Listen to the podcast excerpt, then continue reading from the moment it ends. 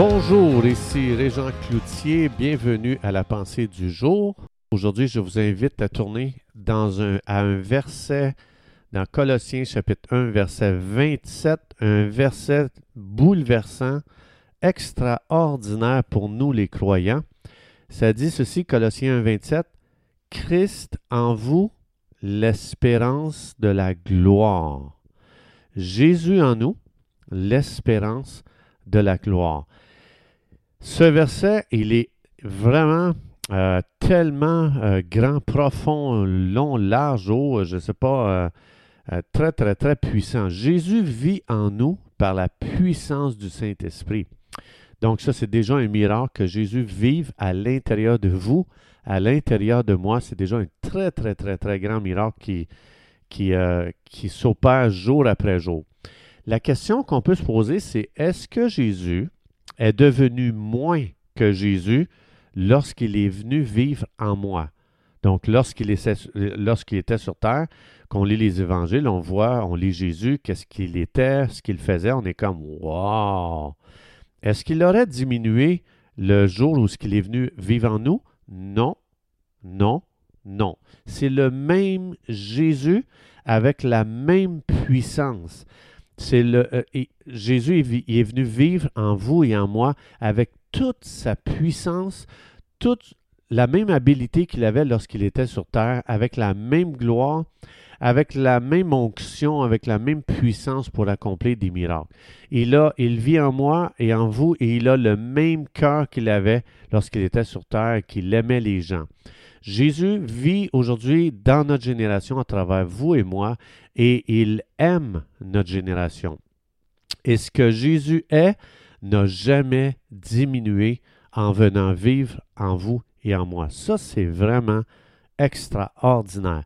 Et c'est pour ça que ça dit Christ en vous, l'espérance de la gloire. C'est magnifique, l'espérance qui naît dans notre cœur lorsqu'on a une compréhension donnée par le Saint-Esprit de réaliser, hey boy, le même Jésus, quand je lis les évangiles et que je, lis comment Jésus a marché, comment il a parlé, comment il a agi, comment il a vécu, Jésus, il, fait la même chose encore aujourd'hui à travers vous et à, et à travers moi. Il veut vivre à travers nous les croyants. Il veut être relâché dans chaque situation à travers vous et moi. Il veut continuer à faire ce qu'il faisait lorsqu'il était sur terre à travers vous et moi. Il veut aujourd'hui regarder les gens avec nos yeux. Il veut écouter les gens avec nos oreilles. Il veut aider les gens à travers nos mains. Il veut parler aux gens à travers notre bouche. Il veut guérir les gens à travers nos mains, à travers nos prières, à travers notre foi. Il veut continuer à faire ce qu'il faisait euh, lorsqu'il était sur terre, à travers l'Église qui est son corps aujourd'hui sur terre. Jésus sera toujours la tête et l'Église sera toujours son corps. Donc, ça dépend ça dépend juste de nous aujourd'hui pour que Jésus puisse agir dans notre génération. Donc, lorsque vous et moi, on dit, OK, moi, je vais laisser Jésus vivre en moi aujourd'hui, je vais le laisser vivre à travers moi, il va être libre d'agir à travers moi. Euh, lorsqu'on commence à entrer dans ce, mode de vie, bien, les gens, quand ça, ça arrive, les gens ont tendance à dire Wow! Quel grand homme de Dieu! Wow! Quelle grande femme de Dieu! Non, non, non, non, non. C'est 1 Jean 4,4 Celui qui vit en moi est plus grand que celui qui vit dans le monde. Ce que les gens voient, ce n'est pas un homme qui est grand, c'est qu'ils voient, ils commencent à voir, pardon, ils commencent à voir Jésus qui est relâché à travers ma vie. Donc, c'est lui qui fait ses grandes œuvres à travers nous, alors la question qu'on peut se poser, c'est mais comment on fait pour relâcher Jésus à travers nous? C'est très très simple. Par la foi. Ah oui? Si simple que ça. Oui. Aussi simple que ça. Qu'est-ce que ça veut dire? Romains 10, 17, la foi vient de ce qu'on entend, ce qu'on entend vient de la parole. Ça veut dire, je prends une promesse que Dieu a faite, que Dieu nous a donnée, je dis Dieu, je crois que tu ne m'as pas menti. Je crois cette promesse parce que tu es Dieu Et aujourd'hui, Seigneur, je vais agir sur cette promesse. Et Christ en nous, c'est lui qui est l'espérance de la gloire dans les situations. Imagine qu'est-ce que serait une journée si Jésus était libre d'agir aujourd'hui à travers vous et moi. Ce serait la même chose que quand Jésus était sur terre, qui marchait euh, sur terre. C'est certain que l'espérance commence à naître dans les situations. Quand Jésus a marché sur terre, il apportait tellement l'espérance dans la vie de chaque personne, dans les conditions misérables de chaque personne, que des foules entières ont été attirées à Jésus. Il est devenu un aimant, les gens couraient après lui, les gens voulaient être avec lui à journée longue, il était prêt à marcher des jours et des jours et des jours dans le désert, juste pour être avec Monsieur Espérance.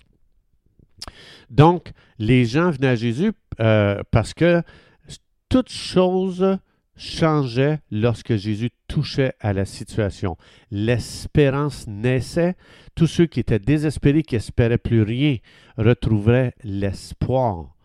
Donc, euh, tous ces gens qui étaient désespérés et qui sont venus à Jésus, et leur situation a complètement changé.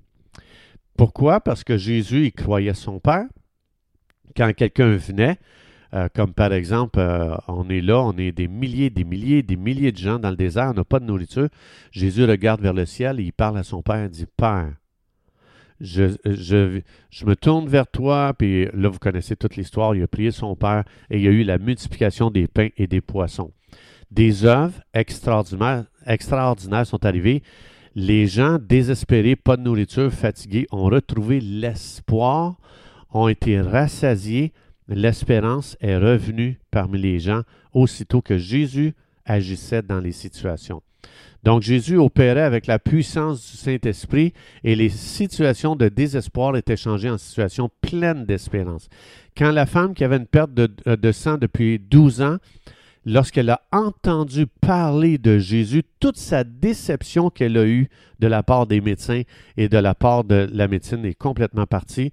Une nouvelle espérance est née dans son cœur. Christ en vous, l'espérance de la gloire. Elle a touché Jésus, elle est entrée dans un futur plein d'espérance. Il n'y avait plus de sang. Imagine juste la perte de sang, juste déjà le fer qu'elle perdait, cette femme, la faiblesse dans laquelle elle, vivait. Euh, combien elle, avait été envahie de désespoir. La médecine ne pouvait plus rien faire. Les médecins avaient pris tout son argent. Mais euh, Jésus est venu complètement changer sa situation de désespoir avec un futur très prometteur, glorieux. Donc, vous et moi, aujourd'hui, on a un appel extraordinaire, c'est-à-dire pas de devenir fort, pas de devenir grand, puis de devenir quelqu'un, puis de devenir, hey, moi, je suis quelqu'un, moi, là, regardez-moi, là, vous allez voir. Non, non, non, non.